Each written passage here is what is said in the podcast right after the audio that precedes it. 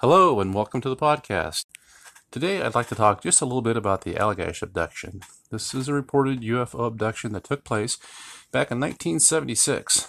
There were four fellows involved two brothers, Jim and Jack Weiner, and their friends, uh, Charles Foltz and Charles Rock. I may or may not be pronouncing those names correctly. Okay, like I said, this is 1976. These are young guys, and they decide to go on a camping trip uh, in their home state uh, in Maine, up there in Allagash Lake area. It's a wilderness area, uh, quite a ways from the nearest town. As it turns out, they got up there they, on their camping trip. They get settled in, and on the first uh, evening or so, they're actually out in the canoe, and they spot um, their first encounter with the UFO, which appeared to be a ball of light. They observe this for a few minutes, and then it disappears. Now, a day or two later, they're back out on the lake and they observe this uh, ball of light again, but this time it's closer. And one of the brothers, I believe it was Jim, describes this as being about 80 feet across. And they describe the um, appearance of it as if it's almost like an energy ball. In fact, the one, the one uh, uh, fellow says that it looked like the inside of a kiln when it's so hot that it that the flames almost take on their own life. That was the kind of appearance it had to him. He described it as plasma. So they're watching this thing, and the four guys are in the canoe, and one of the guys, uh, Charles Foltz, decides to pick up an old flashlight and uh, signal an SOS to it for just whatever reason. Picks up the light, he shines it at this energy ball, UFO, whatever you want to call it, blinks the light off and on three times, and boom, this thing sends out a, a uh, beam of light sweeping across the lake like a searchlight. And next thing you know, it's right on them. They're in the canoe. Now, when this happens, all the guys seem to describe a feeling of uh, dread. Uh, they're not comfortable. They're anxious about the situation.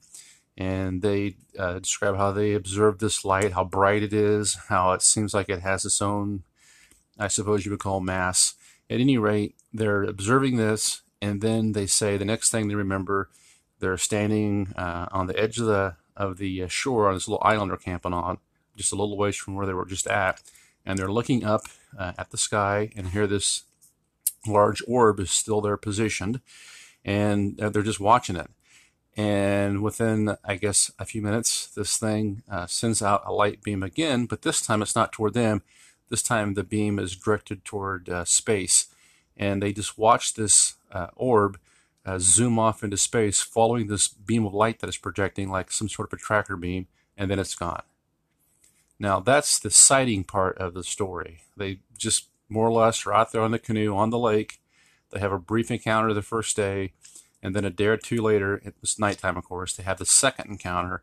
They describe this thing as a large plasma ball, bright light, 80 feet or so across, that emits a intensely bright beam of light.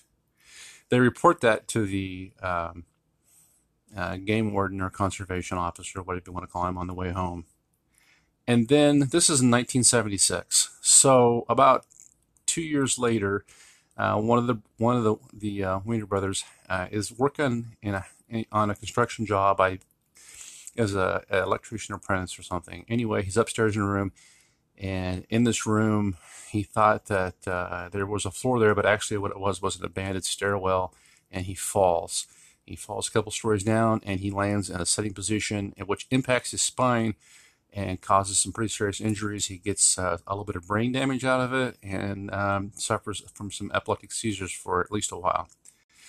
Well, during this period when he's trying to recuperate, he begins to have uh, what I would describe as lucid dreaming or nightmares that were so real that he actually felt like he was awake while he was having them. And these nightmares involved him being on a table in a brightly lit room with beings around him, and uh, his brother being there, and the other two gentlemen being there, and just and just basically being prodded and probed by what, whatever it was that was doing it.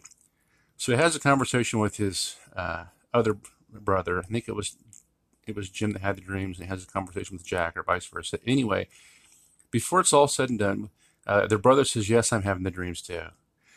So they all four decide to go see uh, this hypnotherapist slash um, psychologist, whatever, and they undergo uh, regressive uh, memory um, treatment. And that goes on for like a year and a half. And the person that does the hypnotic therapy with them instructs them not to talk to each other about what they're finding out in their sessions, and on and on. And anyway, after about a year and a half, uh, they all get together and they conclude that they have been, in fact, abducted by aliens and they repress these memories and they begin to draw pictures of uh, uh, aliens that they describe as uh, ant heads. They look kind of like the typical praying mantis type alien to me. And they go into great detail about how the hands work. Now, these guys, all four of these guys are pretty skilled guys. Uh, the, the one, uh, Weiner brother, he, he's like a master craftsman with ceramics. Um, Charles uh, Foltz, he, he was majoring in photography, he says, but he ends up going into med- medical photography. And, and he, you can tell from the interview, he's a really smart guy. I mean, technically, ex- extremely bright guy. And um, the other Foltz brother, he's he's just a class A artist, and uh, he goes into talking about how after, you know, the the uh, sighting and the abduction, uh, he's he's uh, doing all these paintings and illustrations based on uh, patterns of five. And you can go on and watch a little bit of the video. It's posted online. It's really fascinating. It's really some cool stuff that he's making. And the other brother, he got off into ceramics, and I mean, you cannot believe the stuff this guy could make. And he's also got the idea, uh, you know, that uh, the old temple sites somehow uh, correspond to uh, uh, macro processors as opposed to microprocessors. And so all the three of the guys, the three guys that really got into the uh, re- recovered memories, it's clearly that they're all bright people, but they all claim that they have become extremely intuitive and uh, even more skilled after this uh, so this alleged abduction. So it is interesting. I mean, to, to look at some of the work. Now, the other fellow, the fourth fellow, uh, he went along with this for quite a while. But now, and a couple years ago, he came out and said, well, there was no abduction. And the other three guys said, well, he wouldn't cooperate with the hypnotist. Well, fact is, some people just uh, aren't suggestive enough to be hypnotized. They're, they're just not.